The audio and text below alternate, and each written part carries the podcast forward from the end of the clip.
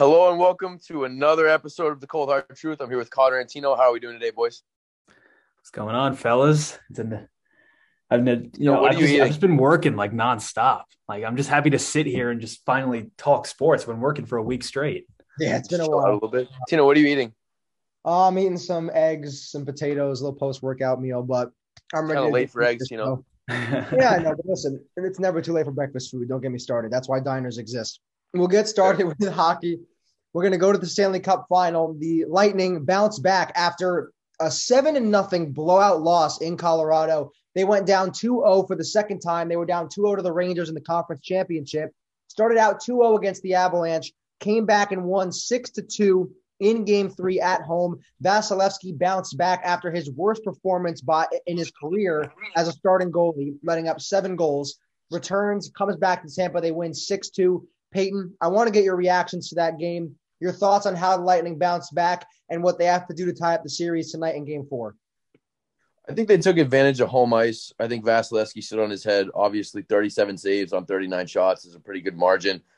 Kuemper did what I expected him to do in the beginning of the series, which is let in a bunch of goals. 22 shots on, 5 goals allowed, 17 total saves is pretty horrendous. But I think it's a tale of home ice. Tampa was able to control pace. Even though they didn't have as many shots as Colorado did, Kuemper really pooped the bed, to be honest. And Vasilevsky just turned it on, which he is known to do, and he has done many a times in the playoffs. That's why they've won 2 cups in a row to this point. So, I think they just controlled pace at home, which is expected. But once they, tonight I would expect Tampa to win again because of home ice. And, it's all about Vasilevsky controlling the pace of the game. If Vasilevsky can stop 40 pucks, then they're going to win. Connor, your thoughts? Yeah, even after that goal got taken off the board where it was offside for Colorado, and they still even took the lead after that. But I think that kind of got in their heads a little bit, and that let Tampa get more comfortable in the game. I sort of think that the Avalanche are making a similar mistake to what the Rangers did. They take a 2-0 lead in the series, and they're all nice and comfortable and everything. And, they let them breathe in Game 3, let them get a big win, and can't do that with the defending champs. Yeah, I honestly think the most dangerous thing with the Lightning is being comfortable around them, because there's no room for comfort with a team like that.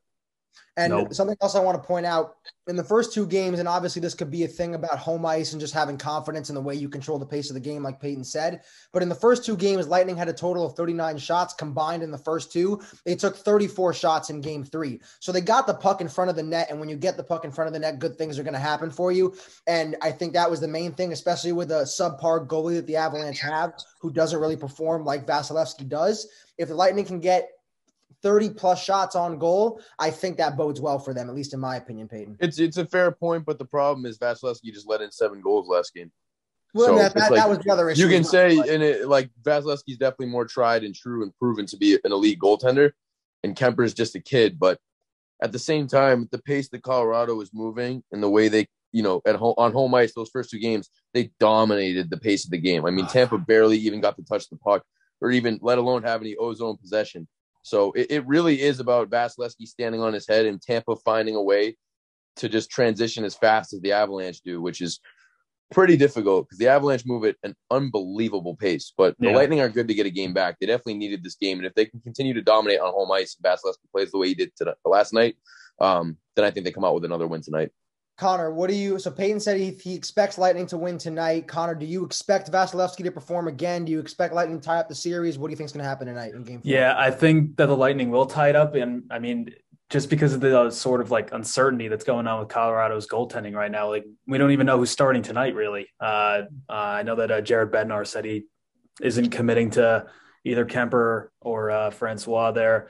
So, but, going back to Game 2 in Colorado for just a second, I've never seen a team be so perfect in everything that they were doing.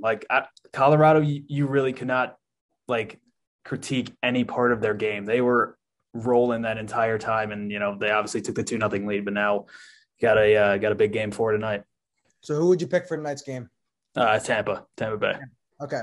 So in my opinion – I'll give my pick again as somebody who's not as familiar with hockey as you two are, but being with like the whole home ice situation, because I've said prior on previous episodes that I believe home ice for hockey, or I should say just home advantage in general, is probably one of the most important things in hockey as opposed to other sports like basketball or football. I think it affects hockey a lot more. So I would go with Tampa to win tonight, just like you two said. In terms of the whole series, I mean, we can go there if you guys want, but I think Avalanche, just because of how young they are and like Peyton said, how fast and quick they can move the puck around, and just in terms of controlling tempo and pace of the game, I'd probably go Avalanche in 6 or 7. I don't know what you guys think, but in my opinion, the Avalanche will definitely win this series, bar Andrei Vasilevsky performing like a god, which is totally could happen. It's possible for sure. That's the other thing with playoff hockey. Definitely agree with you, Tino. Home ice advantage is a massive factor. The other thing that's a massive factor is good goaltending. And at this point, you can say what you want about Colorado's offense. I would agree with Connor that in game 2 they were basically perfect. But Vasilevsky's just a tier ahead of guys like Kemper and Francois. If I was Colorado, I would definitely give the nod to Francois. I think he's more relaxed, and I think Kemper is just too young and he plays too much off emotion. He's played better, Francois. That's it. Yeah, and it's dangerous to have a young guy in there who again, plays off of his emotions. Kemper seemed to be kind of getting into it with the Tampa players in game two, which obviously he had every right to. They were dominating, but I think it's dangerous when you have a kid like that who's really unexperienced, who thinks he has, he should have the reins, when in reality he hasn't proved very much, and his team has lit up Tampa Bay offensively. So again, Kemper could have let in 5 goals in game 2 and they still would have won. So when it comes down to a 0-0, 1-1 game, my bet's on Francois, not Kemper. So if I was Colorado, that's where I would start tonight if they want to win. One more thing also, like the Lightning have played better without Brayden Point in the lineup. Like it's actually pretty crazy to sort of think about that. He's just been out, since their first series against Toronto, and they've obviously handled the Panthers pretty easily, and then they came back and won 4 straight against the Rangers. He plays the first 2 games of this series, and then he's out game 3 and they win. So it's honestly pretty crazy that their best player's been out and they've been able to still maintain and play a high level of hockey here. Best player is definitely a stretch, but I would say he's great. One of them. I think he's just not fully healthy, to be honest with you. I think he's the type of guy, if you watch him play, he's small. He has such a high motor. He probably wasn't even close to fully healthy, and he was just begging to get back on the ice. And I think that he proved that he wasn't ready, because that's not the Brayden Point that you expect. Brayden Point is, again, one of the highest motor, hardest working guys in the league. I mean, he works his ass off at his size, and he plays way bigger than he is. So I would expect that his injury is probably much worse than he's leading on, and he's playing through it. So probably not the smartest thing for the team, to be honest. Yeah, we'll see what happens tonight in game 4. If Brayden Point plays, we'll see how that affects it. I want to move on, though. We had some NHL awards given out last night, the MVP, the Vezina Award, the Norris Trophy, and the Calder Trophy. So I want to get your guys' reaction to the winners of these awards. I'll give you the winners of who won each one, and just let me know if you think they deserved it, who else was in the running, that kind of thing. So for the MVP, Austin Matthews, he was the MVP of the league this year for the NHL. Peyton, did he deserve this? Was there anybody else that should have gotten it over him? What are your thoughts? I mean, McDavid, the only other guy is McDavid, but I definitely think Matthews deserves it this year. He put in a boatload of goals. He's making an argument to be probably the best American-born goal scorer of all time. And I think the only American-born player that could really touch a candle in terms of his skill is probably Patrick Kane. So at the age he's at, in the market he's at in Toronto, I mean, the amount of guys that go to Toronto and crumble under the pressure, I mean, he's done nothing but produce. When guys came out of the lineup, like whether it was Tavares, Nylander, he was always constant. He was always scoring. He was consistent. He was tough. He played well in the D zone. I mean, overall, he just improved his game in every way. I think McDavid had an overall better season, but it's hard not to give it to Matthews at his age, especially the amount of goals he scored this year. What do you think, Connor? Oh, yeah, no, just sort of same thing that Payton said. McDavid, obviously unbelievable again. Shesterkin was the other finalist, but it was pretty clear that Matthews was going to win. Whenever you score 60 goals, it's pretty clear that you're going to win, some sort of award, and obviously the MVP here. So, well, you mentioned Vezina winner Igor Shesterkin. He won the Vezina Trophy, which, for those who don't know, is the best goaltender in the league. Did Shesterkin deserve this? Obviously, we've been talking about Vasilevsky. He was great for the Lightning. But Connor, as a Rangers fan, myself a Rangers fan, are you happy with this outcome? Happy with it, no brainer, first of many. There's really nothing else to say. The dude was the best in the world this year, and hopefully he can keep up this pace of play. He's only 26 years old, 27 years old. He's got a baby on the way now too. I mean, it's just been a great year for Igor, and very, very well-deserved honor. Yeah, he won by a landslide. At his age, there's nobody that plays to the level he does. He's definitely the front runner to take over that kind of mantra as the best goalie in the league, which is currently Andrei Vasilevsky. And I don't think there's anybody that's even close. I think Markstrom and Saros come second and third in voting. Mm-hmm. They're both a lot older than Shesterkin is, though. At his age, I mean, he's just a monster. And I think if you ask coaches around the league who they're most afraid of in terms of goaltenders, they would definitely tell you Igor Shesterkin. He's a problem. So I completely agree with his Vezina winning. All right, we'll move on to the next one, the Norris Trophy, which, again, for those who don't know, the best defenseman in the league. Peyton, correct me on the pronunciation here if I get it wrong, but Cale Makar. So did he deserve this award over any of the other nominees that were there? I mean, Roman Josi led the league in defensive points, I believe. Mm-hmm. So Josi, I mean, if I had to be honest, this is probably the closest one. I think Makar at his age, he definitely deserves it for sure. The amount of goals he had this year and just his ability in the zone to skate around 1 million players and still make a play.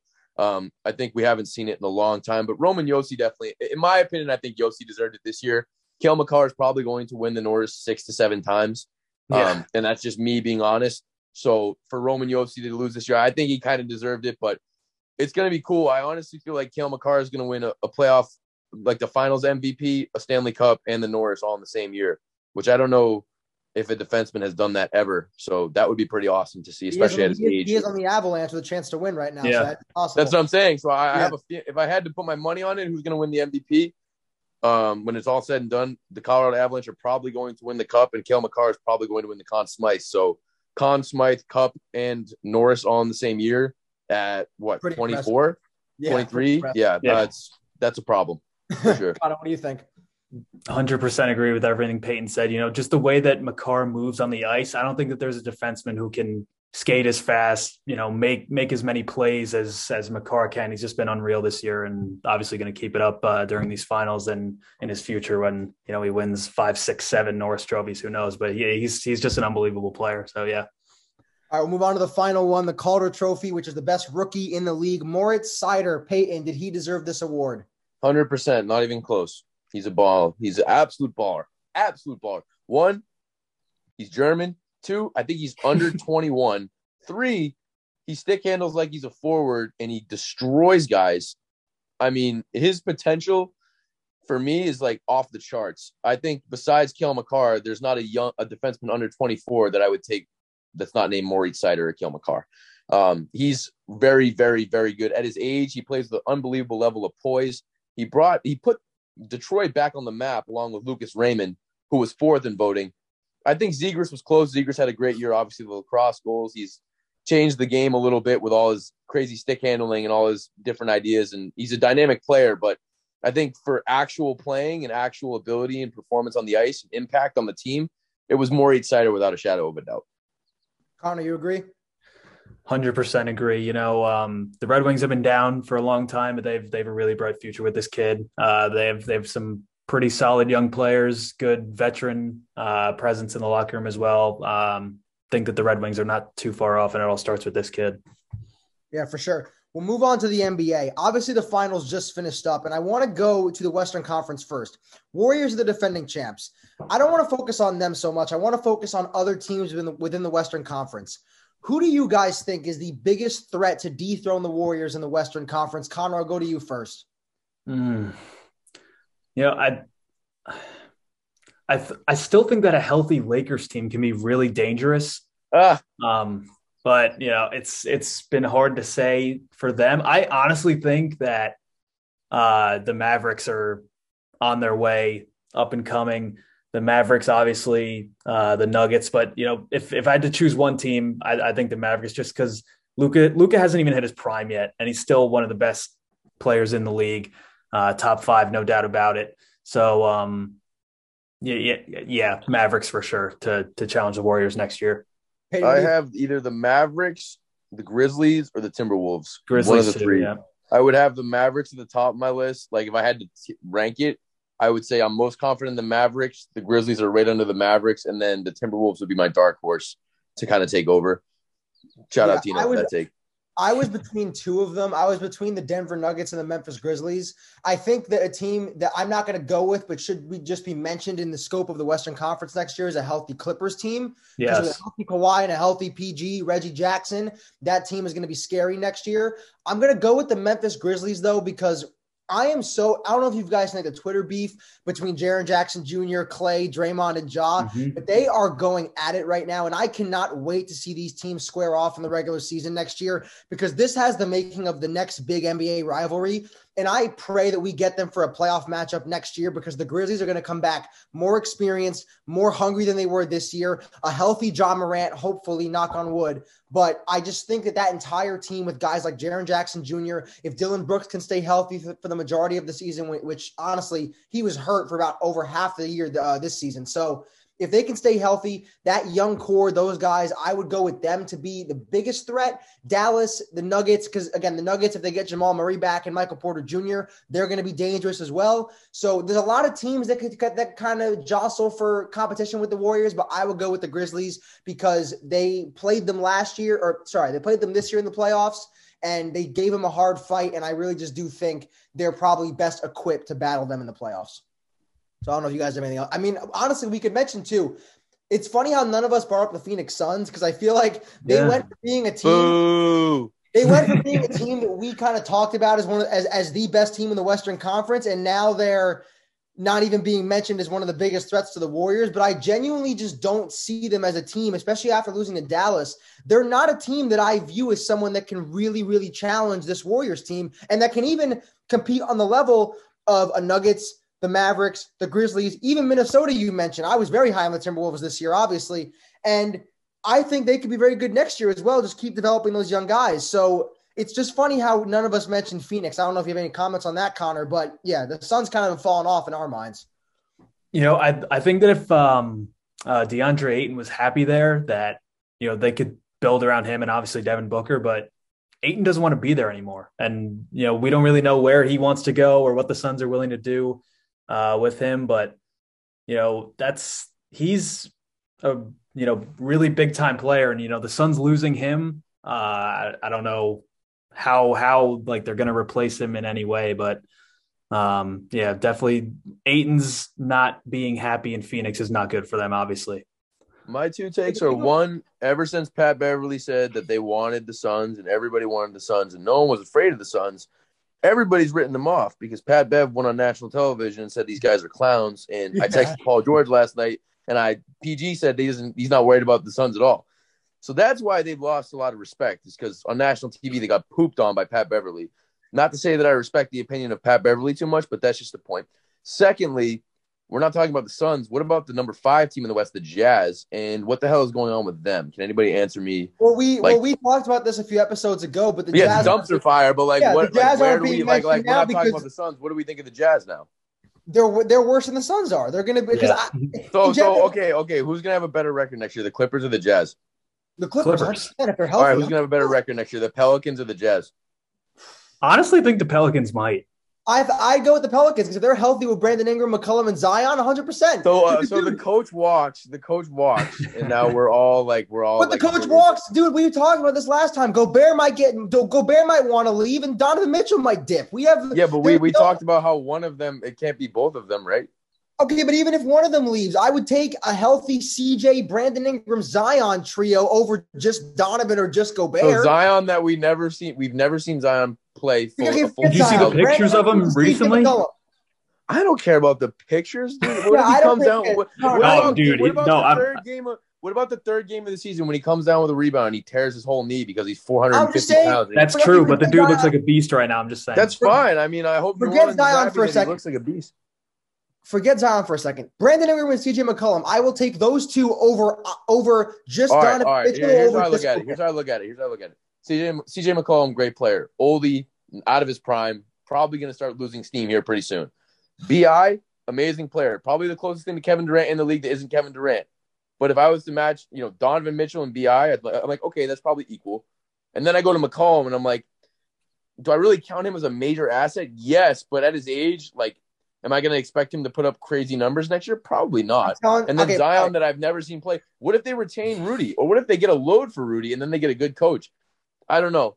if the Jazz can sell Donovan Mitchell this dream of this new start or whatever, then I could see a scenario where they're not bad. But again, if Donovan Mitchell walks and goes to New York, which is probably very likely at this point, the Jazz are probably a dumpster fire, but I was just asking about them. The reason I say Pelicans is because there's too many questions around the Jazz at this moment. Again, this could change in a few weeks or a few months when we see what happens in free agency and we see the Jazz make a ton of good moves and wow, okay, they're going to be one of the top teams again. But as of right now, I would look at the Pelicans as a more holistic, more solidified team than the Jazz are at this moment. Yeah, more holistic team that they're more together right now than the Jazz are because that's the Jazz, fair. All right, well, one more question then. Okay, so Connor said the Lakers are going to do well next year. No, I said a healthy Lakers team is still dangerous. What? I mean, even their lineup right now healthy isn't a good lineup. Like even if their lineup still sucks, like what does LeBron make that much? Like, is it just that LeBron's at the Lakers? Is that why we're like, oh, the Lakers are going to jump the turn the table? Don't say we. Don't listen. And I'm a LeBron fan. Yeah, Tino. Like, do you think, like, here's my question, basically. Like, we're talking about how much of a dumpster fire the Jazz are, but Connor just made a point that the healthy Lakers might be good. The healthy Lakers, who? Like, yeah, because, I mean, well, listen, you know, I don't know if it was, last week. Like, Anthony Davis, like, oh, I haven't shot a basketball since, March? Oh, my God, that's great. You know, if I was a Laker fan, I don't know what I would be thinking. Like, what have you been doing for the past 3-4 months? Just Connor, I'm a LeBron fan. I am a current Lakers fan. Let me talk to you about Anthony Davis. Good. I am so sick of this man. When I tell you, okay, forget about the fact that you haven't shot a basketball since April 5th. You haven't played for half of the damn season. You haven't been healthy since 2020. Since the bubble happened, you haven't played a full season. I don't think he's played more than 50 games in 2.5 seasons. Like, don't forget this. This is the guy Stephen A. Smith said he takes over Luka. And yes. Jayson Tatum. Oh my God. Hold on. Let me get to this. Hey, please. I am. Just keep lighting the fire. That's your favorite analyst. You know why is he saying that? Zip it for a second. Davis. This is what I'm saying.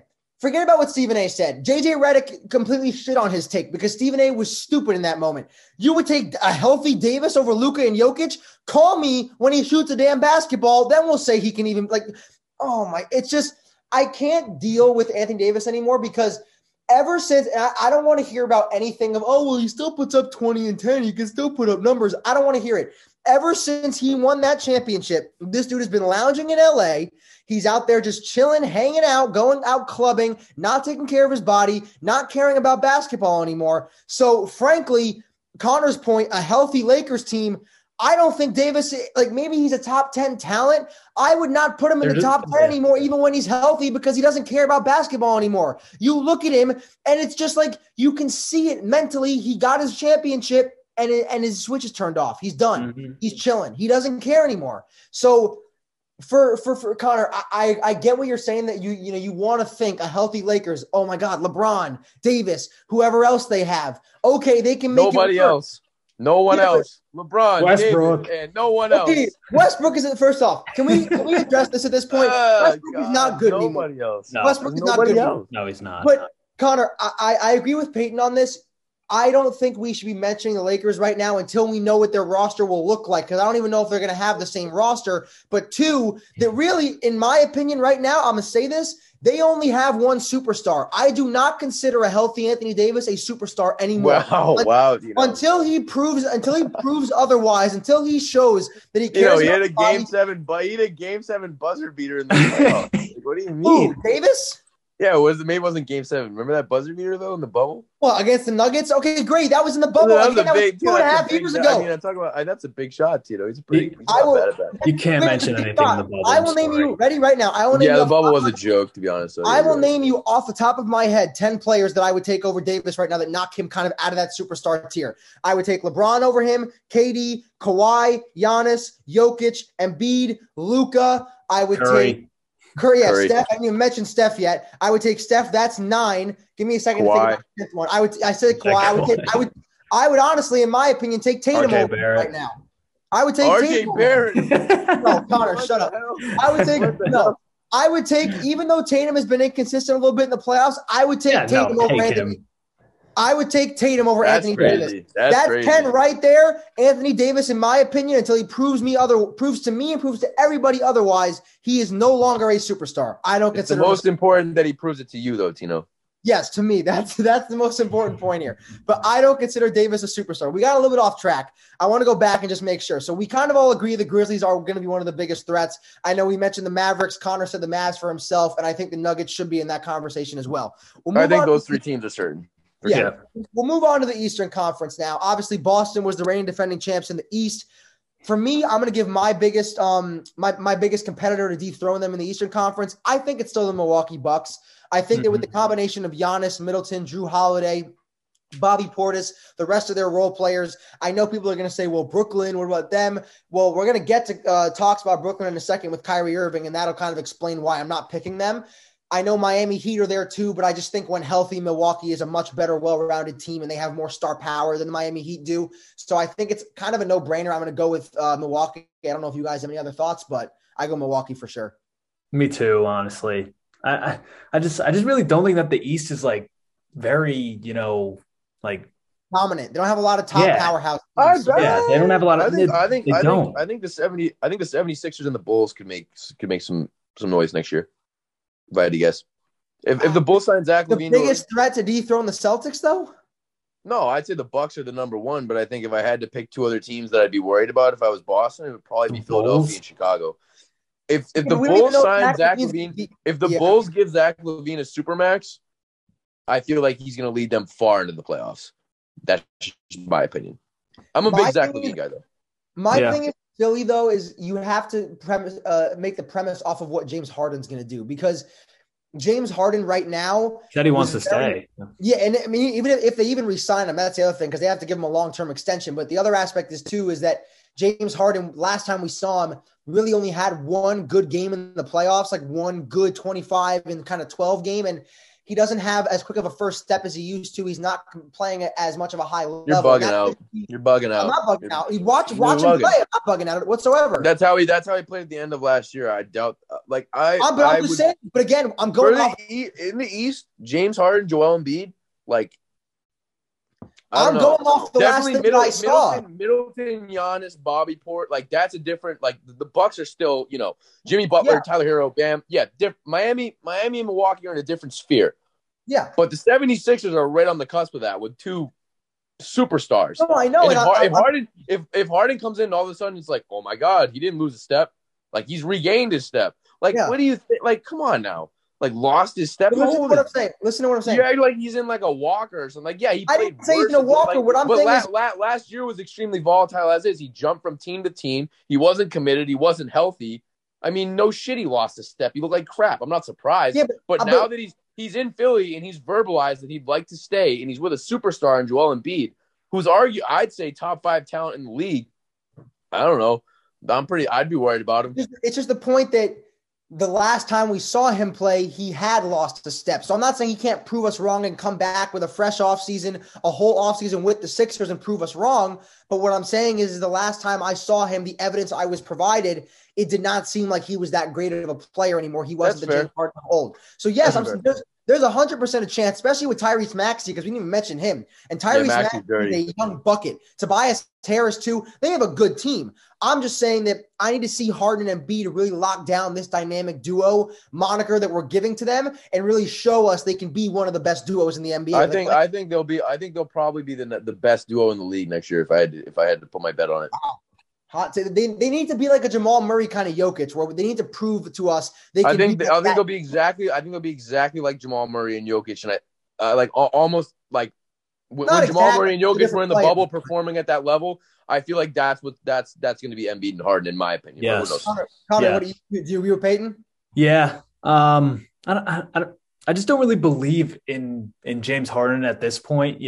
Tino, sort of on your side, just to see if he does come back with that quicker step after some time off. Obviously, Peyton, I agree with you. And Bede's just an unreal talent, but to be a threat in the East, yeah, but like not to the extent that the Bucks will be to Boston. It all goes back to Tino's point where it is true. The whole art, we all know Embiid's going to go get his work in. He does it. It's all about Harden. If Harden performs there, if Harden really, really performs in Philly and he solidifies his position and he's home and he's comfortable and he's balling, they're going to be a problem, dude. Like, they're going to be a massive problem. It all rests on the shoulder of James Harden and Doc Rivers coaching a little bit. Especially the first full season for Philadelphia without Ben Simmons, probably going to be the best one in a long time. Yeah, that's something, and that's the thing I want to look at too, is how they connect when Embiid and Harden get a full offseason, a full like the full amount of time to get their training in, and again, without the distraction of Ben Simmons. It's replacing a villain with Batman and Robin. You know, you just gave Embiid to Robin, and you'd replace the villain. I think it's a great scenario. And you get to have an offseason without the constant distraction and turmoil of the Ben Simmons situation, which could exactly. Yeah. So I want to move on, though, away from just the conferences for a second and go to a specific player. Now, as indicated by reports from The Athletic, Kyrie Irving and the Nets are at an impasse on their contract talks. Kyrie is in a situation now where he can either opt into his current contract. He's a player option this offseason. He can either opt into his contract and make $36 million going into next season, or he can get an extension from the Brooklyn Nets, like a super max deal, whatever it may be, or he can opt out of his contract and become an unrestricted free agent for this upcoming offseason.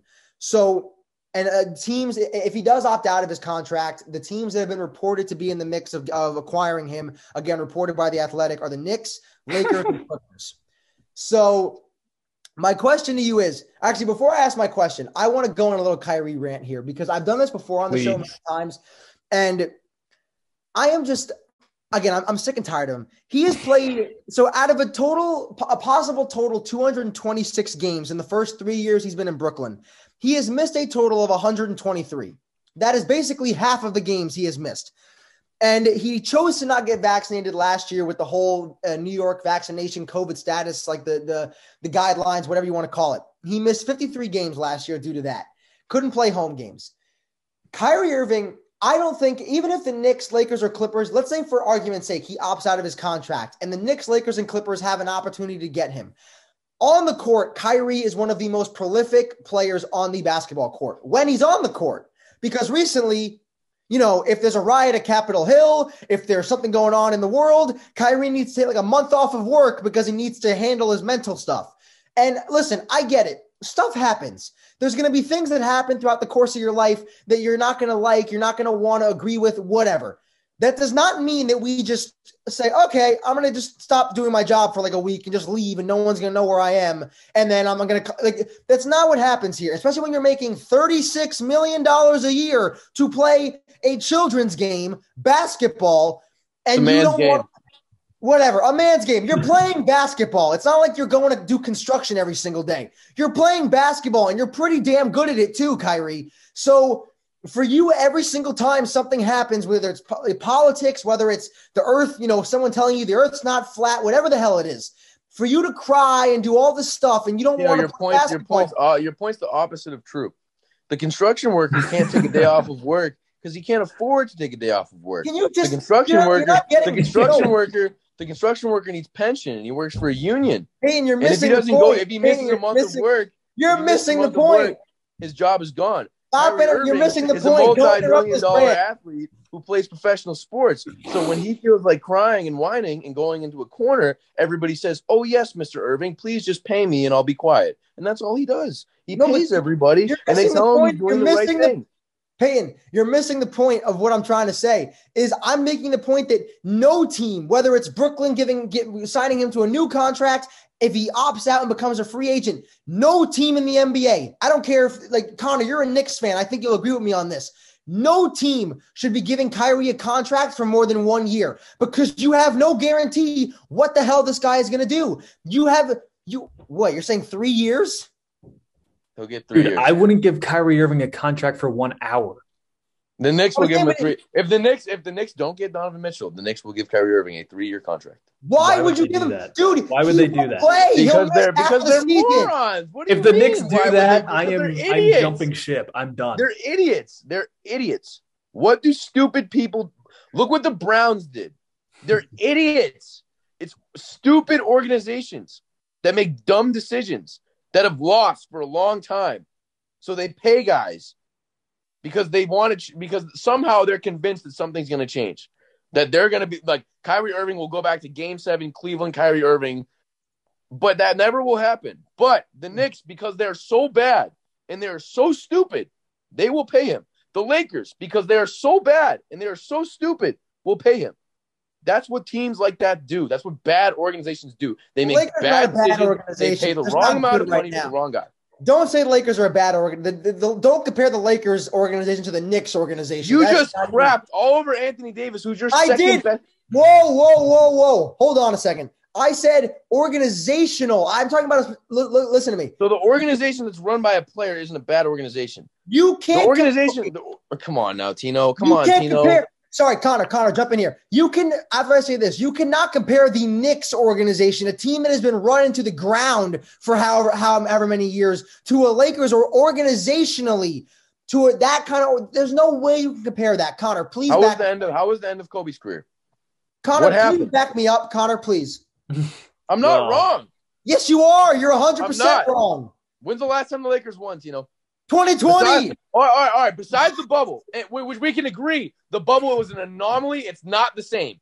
It was not the same. They won in 2010. Tino, nothing. Okay, and Anthony Davis was also amazing in the bubble. And you're saying the last time the Knicks won, Peyton? A long time, Tino. 1973. Don't compare these two organizations. A little bit longer of turmoil. But minus the bubble and minus that 1 year with LeBron and AD where they did well, then the Lakers have sucked. They've been awful. The end of Kobe's career, they were terrible. They were the worst team in the league. Peyton, stop it. You cannot stop it. You can't compare. If we're talking about the last 10 years, the Lakers are just as abominable of an organization as the Knicks, in my opinion.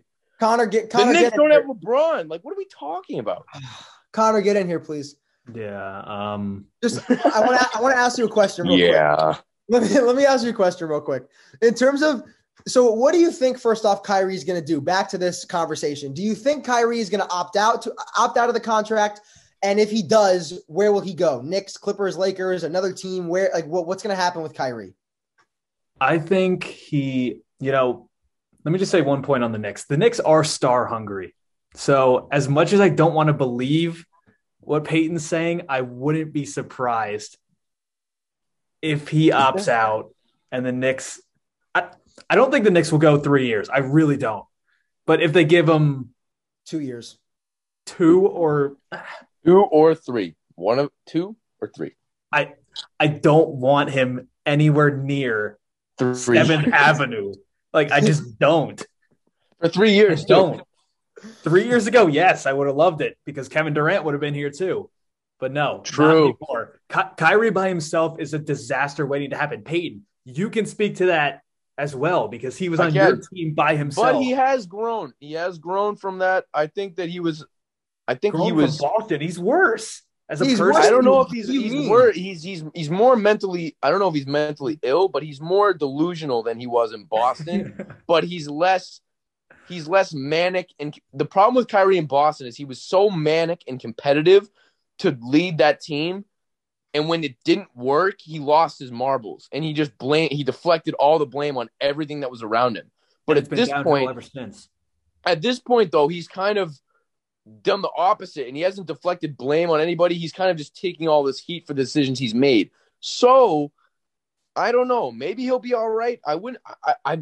He's such a question mark, and I'm so tired of talking about him because he hasn't played a hill of shit worth of basketball in 2 years. So why do I care? But I will guarantee you that some team will pay him a whole lot of money to make a mess of their organization or to help them out a lot. Only God knows what's going to happen. One more thing I want to bring up, Connor. I want to get your opinion on this. Okay. Sorry. No, this is important to the conversation. Yeah. Obviously, when Steve Nash was hired as the head coach, Kyrie kind of came out and said, we don't really need a coach. We'll just go play and do what we want to do, and that's fine. There were reports, and Stephen A. mentioned this. This is one of the good things that he kind of provides of his insight and like just insider knowledge and stuff. Steve Nash would hold practices, and Kyrie would then take players from the team and hold his own private practices right after Steve Nash's practices. So my question is, in all of this, does Steve Nash kind of take any blame, and should he even still be the head coach of the Brooklyn Nets going forward? With those two superstars, it's so hard to, make your own decisions because they're always in your ear and telling them and telling you what they want instead of what you want. So, I mean, it's kind of hard to blame Steve Nash because he's not really making his own decisions. It's coming from his players. Okay. Steve Nash isn't Phil Jackson either. Like, that's the problem. Like how the hell is Steve Nash supposed to handle all of this? One, drama, two, personalities, like with the, and three, expectation. It's like, his first coaching job. Yeah, ever. It's just really hard for him to. Yeah, he was probably just trying to keep whatever they had going together for the time that you know what I mean. Like, he's probably just doing the best he could to keep everybody at peace and everybody just on the court.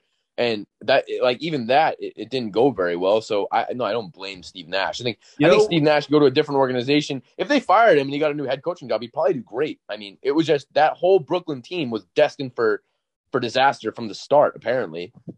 Yeah, I mean, who deserves more blame than Steve Nash? I think that Kevin Durant deserves a lot of blame for what's going on with the Nets. I agree. A lot. I agree. Because Kevin Durant, I want to know how this is going to impact him, Connor, because, again, now – if Kyrie leaves, KD chose to come here mainly because of Kyrie Irving. So what happens to Kevin Durant if Kyrie leaves? Because then he's stuck with Ben Simmons and a bunch of role players. What happens to Kevin Durant? What does he want? Like, what does he want out of all of this? That's why I should have gone to the Knicks, but besides. Yeah. But, it's really tough. I mean, the dude definitely didn't imagine Kyrie sort of acting this way and then being left with Ben Simmons, who can't get out of his own way to begin with. So this is obviously, from a Knick point of view, this was my dream when all this was happening, when my fandom was being questioned, when Kyrie and KD didn't come here, we didn't get Zion. That was the worst summer ever. Fast forward to this summer, it's been great. Kyrie is a mess. KD doesn't know what he's doing. Simmons is sitting on his ass somewhere. But, for him personally, I like Kevin Durant. Like, I want him to succeed by himself. So, I mean, I wouldn't be opposed to him staying in Brooklyn, whether Ben Simmons plays or not, whatever. I want KD to win a championship by himself, and Kyrie's more of a distraction to him than anything else. If KD wins a chip next year with Ben Simmons, that'd be sick. I totally agree. Like, I'm mad at KD because he kind of constructed this whole Brooklyn thing and it just completely shit the bed. So in that way, I'm like, why were you trying to be GM when, like, you just shouldn't have been? Like, but I think after all this has happened, hopefully he's learned a lesson that it's like, I can only control what I can control. And, like, I'm a bucket. Let me just go get one. And I don't know. I think he'll come out with vengeance next year. If I know Kevin Durant at all, he's going to come out pissed off. And again, if the only other guy on the team is Ben Simmons, then he's going to be controlling the ball 80% of the time. And he's probably going to put up a monster amount of shots and make a bunch of bad. Like, I would be surprised if he was bad next year. Even if he's playing by himself, he's probably going to be great. If he wins a championship by himself, his legacy goes from a follower to a true leader that led his own team to a championship. Could not agree more about it. I mean, 100%. Could not agree more. The last point I want to make on this before we move to the next topic is Kyrie is unreliable. He's a cancer in the locker room, and I don't think any team should want to give him a contract, and if they do, not for more than 1 year. The NBA should boycott Kyrie Irving. Every team get in a room where no one signed. No one signing Kyrie Irving. Dude, no, because then bad idea. Then you get Colin Kaepernick version 2. Oh, there we go. Oh yeah, we don't need all that. We'll move on to the next player. I want to talk about Bradley Beal, who is basically in the same kind of situation that Kyrie is in, not in terms of contractually wise. He can either opt into his contract this upcoming season, or he can opt out and become a free agent. He's also eligible to get a 5-year, $245 million Supermax extension from the Wizards. So first question about the Supermax, should the Wizards want to give him that much money? Is he worth it? Yes, definitely. Okay. Now, in terms of Bradley Beal's point of view, do you guys think that he will opt out of his contract or if he will opt in? And if he does opt out, what is the best landing spot for Bradley Beal? Peyton, I'll go to you first. I highly doubt he opts out, even though it's all over Twitter. He literally was on Twitter. If you check his Twitter, he like quoted a tweet that was basically saying that he was going to opt out, and he was like, huh? I highly doubt my guy Bradley Beal is going to opt out of that big of a bag, and I don't really know what team needs him right now or what team could be able to pay him that's even a contender. So I don't know. All right, let me hear. One in the East, one in the West. Miami Heat, Bradley Beal. Interesting. I don't know that. You don't think he'd be good there? The team I was thinking of was the Mavericks, if I'll be honest. Yeah, no, me too. Yeah, Mavericks in the West, yeah.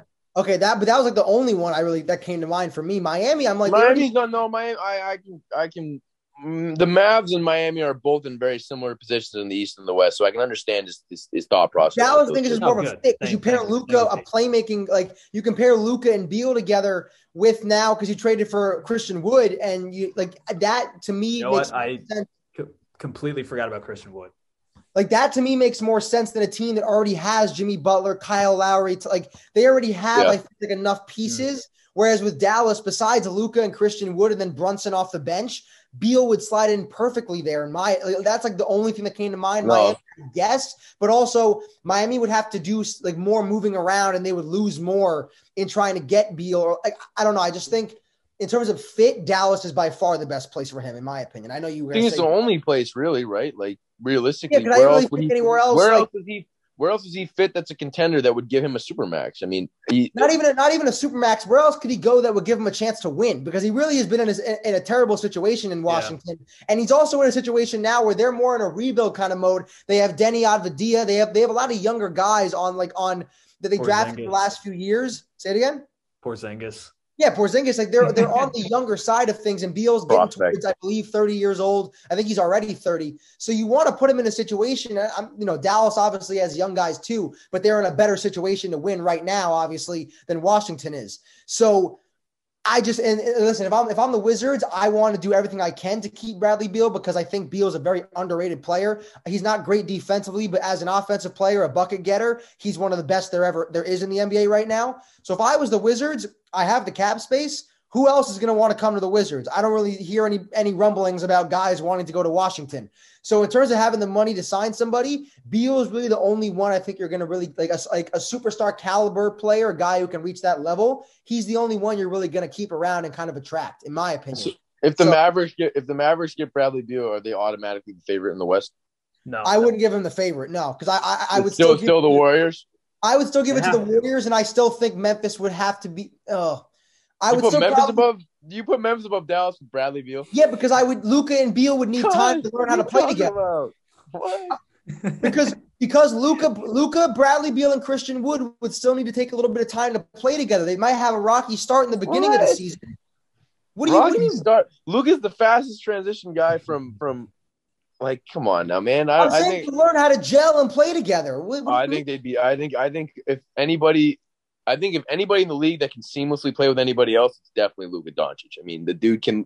I think Luka could slide into any team any day of the week, and he would play just as fluid as he did on the Mavericks. I mean, I don't know, whatever. Maybe I'm wrong. I don't think there'd be. All I'm saying is I don't think there'd be much of a transition period, and the Mavericks would most likely dominate with Luka, Bradley Beal, and Christian Wood. I mean, that's a hell of a big three in the West.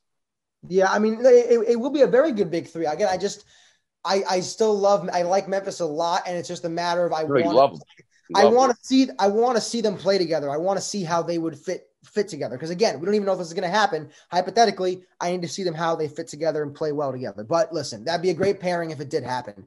We'll move on. The NBA draft is tomorrow. I want to ask you guys, I know maybe like you guys don't follow college basketball as much. I'm a huge college basketball guy. I've been following it all season. Huge March Madness fan. I'm going to give my take on who I think should be the number one pick for tonight. Then I'll ask you guys.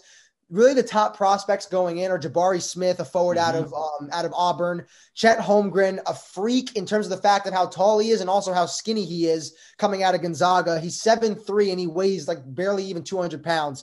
He really is underweight. And then you have Paolo Banchero out of Duke, who is also a forward, kind of similar to Jabari Smith. My number one pick, the Magic have the number one pick, by the way. I think they really should go with Paolo Banchero. I think that Banchero, in terms of intangibles, like a ready NBA body, and in terms of how he plays and his skill set, I think he's the best player in this draft. I think he will end up being the best player in the draft. Jabari Smith, in my opinion, is right there at number two because they both kind of have similar play styles. And again, they're both forwards. They're both lanky bigs. They're stretch guys who can shoot the three ball, but also can drive, play in the post. They have a lot of different they can score in the mid range. They can score at all three levels. I would say Jabari Smith is probably a little bit better of a defender just because of his wingspan and his length, but in terms of intangibles, again, skill set, me watching I watch both of these guys play all season. In my opinion, Banchero, when he's aggressive and when he really – when he's looking for his shot and when he's on, I think there's nobody better than Banchero. So I think the Magic go with him at number one. Connor, I don't know if you agree with that. I know there's guys like Jaden Ivey, Johnny Davis, a lot of good guys, Keegan Murray out of Iowa. So what are your thoughts? From a Knick fan point of view, I hope they trade up to get Jaden Ivey. That would be unreal. Oh, Jaden Ivey's a beast, yeah. Yes, from the number one pick, I think it is going to be Jabari Smith. Like you said, 6'10", can shoot, can play defense. I think that's a guy that the Magic have, obviously had their eyes on for a long time, and like the type of player that they need. They don't really have like a number one guy that they can really go to at this point. So, getting a guy with the number one overall pick that can do it all would obviously be great for them. So Jabari for me. Peyton, who do you think? I had Banchero, and I think they'd be making a large mistake to pass up on Paolo and take Jabari Smith. That's just my opinion, but yeah. I tend to side with you, Tino, where I feel like Paolo's just the most polished player in the draft, and I ultimately think he'll be the best player to come out of this draft. So for me, it's no doubt Paolo. But because part of me thinks I feel like Paolo has the highest ceiling in this draft, and I know Chet. A lot of people say because of how undersized he is. And Connor, I want to ask you about him in a second, but if Chet can put on size, he's going to be a monster. If he can grow into his body and really put on some weight like Giannis did coming in, because Giannis almost had a similar body to Chet coming into the draft, and Giannis put on like 40 pounds of muscle. Porzingis too, a little bit. Yeah, Porzingis, same way. So Chet, I'm not saying can't get there, but as of right now, I don't look at him as one of these, like I don't look at him as, I think Jaden Ivey's a more interesting and a better prospect than Chet right now, in my opinion. But I go with Paolo a lot because of his ceiling, because there were so many times throughout the NCAA season when I would have people saying to me, Paolo doesn't look very aggressive. He doesn't look like he wants it a lot. And there would be games where that would happen. He would only get like 13, 15 points, but then he would have games where he was aggressive, the most aggressive guy on the floor. He would drop 25 and be the most dominant and be the most controlled player on the court. And everyone would look at me and go like, wait, where did this guy come from? And I'm like, guys, he's always been there. If he can go to the right NBA team, and again, like when you're at the top of the lottery, going to the right team isn't always what's going to happen for you, but just getting to a team that can try to help mold him and develop him. I think that if he can play with that high of a motor constantly, because Jabari Smith plays with a high motor more often than Paolo does. So I've seen what Smith can do at his highest motor consistently. We really haven't seen that from Paolo yet because he didn't do it all season. Right. When I see Paolo get into his full form and really play at that aggressive level that I've seen him play at countless times, because I am a Duke fan, so I watched them more than I did anybody else. But when I watch Paolo play at the aggressive level that I've seen, especially in multiple games in the tournament, he is the most dominant player in this draft, and I cannot wait to see what happens with him and these other guys, because a lot of people think it's just Paolo, Smith, and Holmgren. That's it. That's far from the truth. Keegan Murray is a bucket out of Iowa. He averaged almost 30 points per game. Jaden Ivey is the next coming of Ja Morant and the way that he plays. Athletically, he plays just like Ja Morant. He can shoot the three ball. He's a great playmaker, great facilitator. He's only going to get better. Jaden Ivey, in terms of, again, who he reminds me of, is a young Derrick Rose and a current Ja Morant. That is what Jaden Ivey is. He's going to be a bucket when he comes out of college. Well, you just ruined that kid's career forever, because there's no way he's going to be D Rose or John Morant. Hold on. Okay, fine. So he's going to be out of the league in 2 years. That sucks. No, his play style is very similar. Johnny Davis, I think, is a little bit overrated, but I think he is really good. And he's a similar player to Keegan Murray, where he's just a straight bucket getter. He can go and give you 25 every single night in his sleep. There's a few foreign players coming over from Latvia and a few other areas that might make a splash late in the lottery, mid first round. So we'll see what happens with that. But I'm very excited for the draft tomorrow. I cannot wait to see where all these guys go. One of my favorite parts of the year. I used to not be a college basketball fan at all. Ever since I started watching it in like 2015, it's been one of my favorite sports. Love tracking these guys' growth from college to the NBA, but it's going to be a great night tomorrow. Last thing I want to get to, we're going to go to NFL. Rob Gronkowski, we will never see another Gronk spike again, as he has officially announced his retirement on Instagram. Now, I do want to just throw it out there. He did retire after Brady left New England and then came back to play in Tampa. So I don't want to say he's coming back, but with Brady and Gronk, you really can never rule anything out. So I'm just going to throw that out there, but focus more on the career retrospective and what he's done. I'll give his accolades: 4-time Super Bowl champion, 5-time Pro Bowler, 4 first-team All-Pro selections, has over 600 receptions in his career, almost 9,300 receiving yards, 92 total touchdowns. In my opinion, the best tight end to ever do it. the most dominant, most unstoppable offensive force in NFL history. Connor, what are you going to remember most about Gronk, and what was so great about his career while he was playing?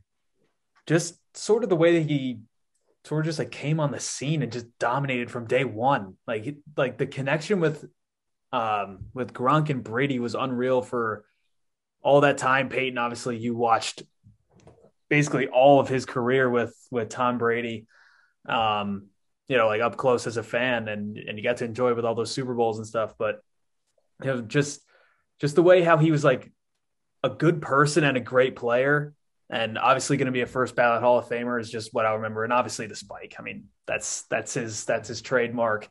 That's what people are going to remember him for. And just the way how he stepped up in big games was always like something that stuck out to me. Yeah. I think his personality is probably my favorite part of him as a player. Just like throws caution to the wind. He's like a bull in a China shop. He's not fast, but somehow he's like outrunning DBs to the goal line and scoring a bunch of touchdowns. You know, he can't turn his hips, but somehow he's scoring back end zone fades or front pylon grabs where he has like a quarter of an inch of space to get the ball. I think in terms of a matchup, he's probably one of the biggest matchup nightmares that coaches have seen in the last 20 to 30 years. I'd say Randy Moss, Calvin Johnson, Julio Jones, Antonio Brown, and Gronkowski are probably in like a league of their own. I think Travis Kelce's also in that conversation at this point as being an absolute nightmare for linebackers. But yeah, Gronk was just uncoverable, and nobody had ever seen it before. When Belichick, and I, you know, not to talk about Aaron Hernandez, obviously, but when Belichick drafted Aaron Hernandez and Gronkowski, he knew exactly what he was doing. He was planning to change the game forever. And he did with those double tight end sets. He absolutely changed the way that coaches approach one, double tight end sets, and two, what you can do with multiple tight ends in your lineup. And even still now, I mean, Belichick grabbed Hunter Henry and what's his name? Oh, my God, the kid from Geno Smith in the offseason just to have that double tight end set. And it's something he's adopted ever since Hernandez and Gronkowski. So for that, I think they changed the game forever. And Gronk, obviously, his longevity in his career was much longer than Aaron Hernandez. So, yeah, Gronk was a baller. And I'm definitely going to miss his personality, just the way he approached the game, his light for life. He's just funny, rambunctious, just like a kid. You know, he just played the game like a kid, and it was definitely inspiring for the rest of Massachusetts and New England as a whole, because he became like a legend instantly in New England. So definitely going to miss him. Yeah. And one thing I wanted to point out too is just the amount of what an Iron Man that he was, in terms of the fact that he never got injured, but more in the sense that he was just, no matter what injury he was playing through, a broken back, a broken elbow, something with his knee, like he was, you would see him out there in the Super Bowl in 2015 against the Seattle Seahawks. He was out there with a bionic arm, like this black, just like RoboCop arm on his right elbow. And he's out there making play after play, making plays against Cam Chancellor, Bobby Wagner, like all these different guys. That was the thing that really stuck out for me, just how much of a gamer this dude was. No matter what he was going through, he always tried to be out there on the field. He was taking massive hits over the middle from a lot of tough linebackers, tough safeties. He was just a baller, dude. He made plays when he needed to. He was, again, like I mentioned before you guys went, the most unguardable player on offense, I think, ever. Because a linebacker is too slow to be on him because he had sneaky good speed. Peyton and I were talking about this yesterday. He's not a super fast guy, but when he wants to turn the jets on, he can. And a corner and a safety are too small. They would throw those iconic fade routes to the corner of the end zone.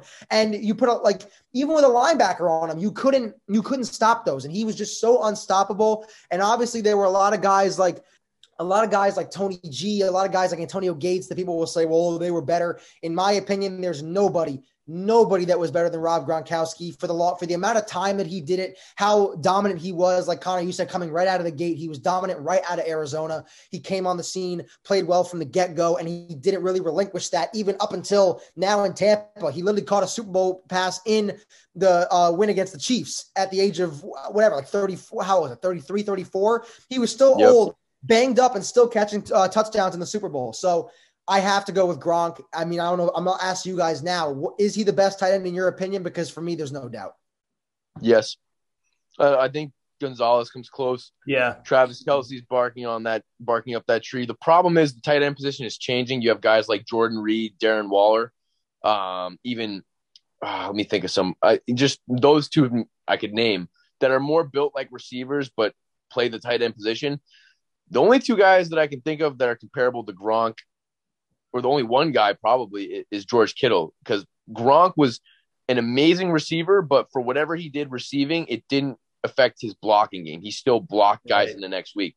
Kittle's the same way. Guys like Waller and Kelsey, their receptions at the end of their career are probably going to be higher than Gronkowski's. They're probably going to have close to more, maybe more yards or close to the same amount of yards and maybe even more touchdowns.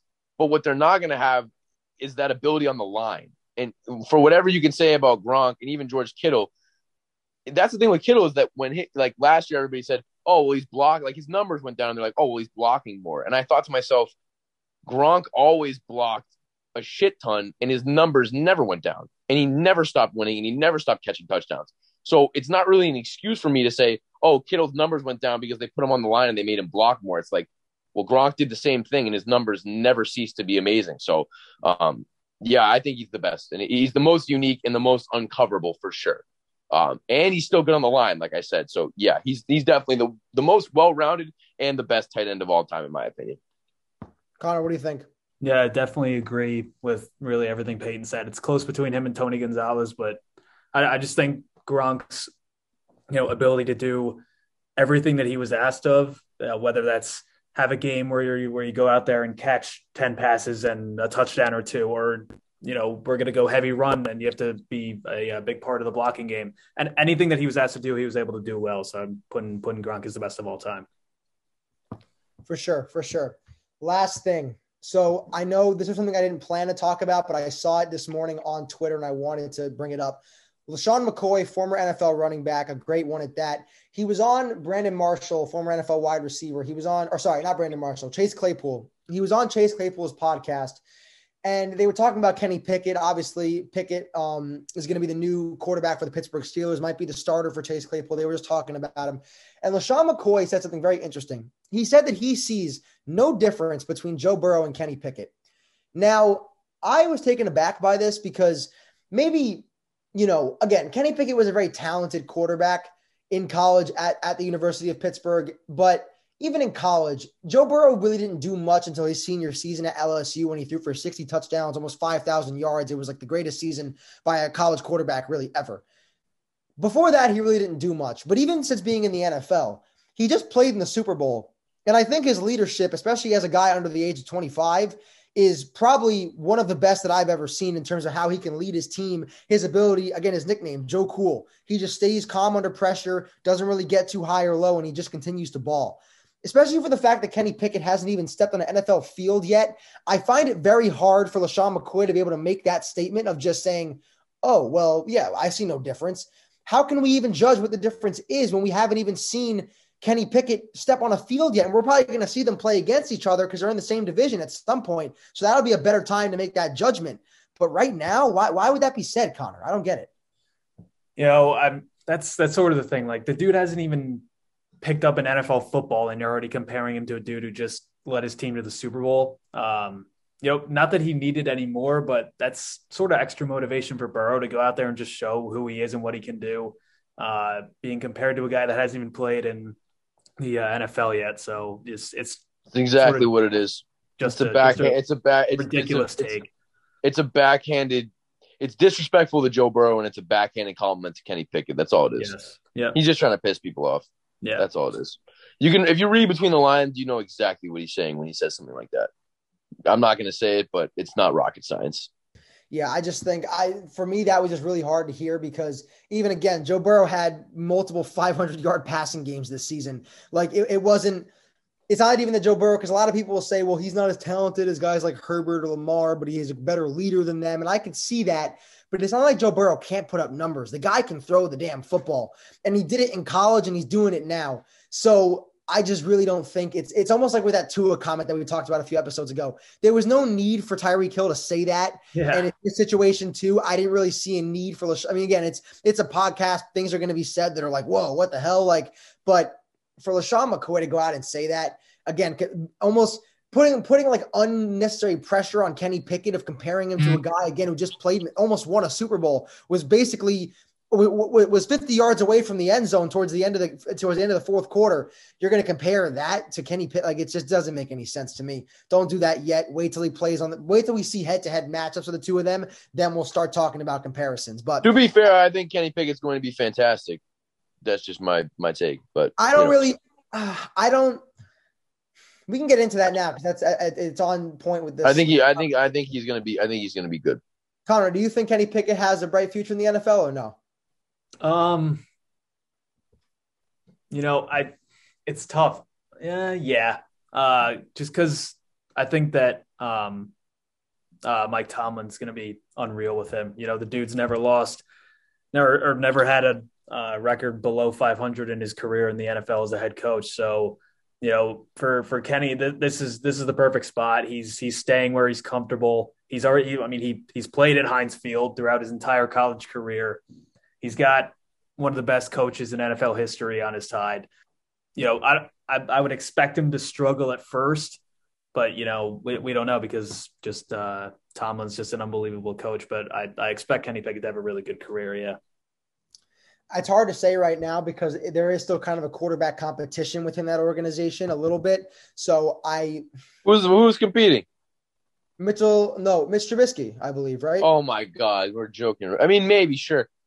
I'm confident in Kenny Pickett because of Najee Harris. Najee Harris is the biggest security blanket of all time. That's why Trevor Lawrence, I would have been much more confident in Trevor Lawrence last year if Travis Etienne was in the backfield with him. Because that security of an elite running back, especially with Pickett's ability to run. It's huge for a young quarterback. Yeah. And for read off, you could run a million read options with Najee Harris and Kenny Pickett. Najee Harris is probably one of five guys that you could actually hand the ball to 40 times in a game and he still wouldn't be tired by the end of it. You know what I mean? And having that ability to have a bell cow in the backfield, that's massive for a young quarterback. That's why I think Zach Wilson's going to have a much better year because of Michael Carter. I think if you lean on the run a little bit heavier with a young quarterback, that's why Mac Jones played well and people were surprised because the Patriots leaned on the run all year. So when he did throw the ball, he didn't look terrible. If you have no run game and you force a young quarterback to throw the ball 40 times, 45 times in a game, then yes, he's going to look like shit. Why are you surprised? With Kenny Pickett, he's not going to throw the ball a lot, but when he throws it, he'll throw it well. And when they hand it off, they'll run the ball well. That's what Lamar Jackson did. Lamar Jackson didn't throw the ball a lot, but when he threw it pretty decently, and people were surprised because they didn't force him to throw the ball 50 times because that's not what he is.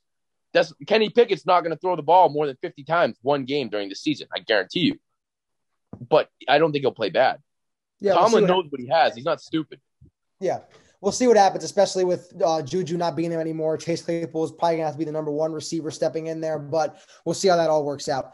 That's going to wrap it up, though. We covered a lot of stuff in this show. There was a lot of different topics to get into, but I really, really enjoyed this episode. A lot of fun debates. I did get heated about a few things, but that's what happens on this show.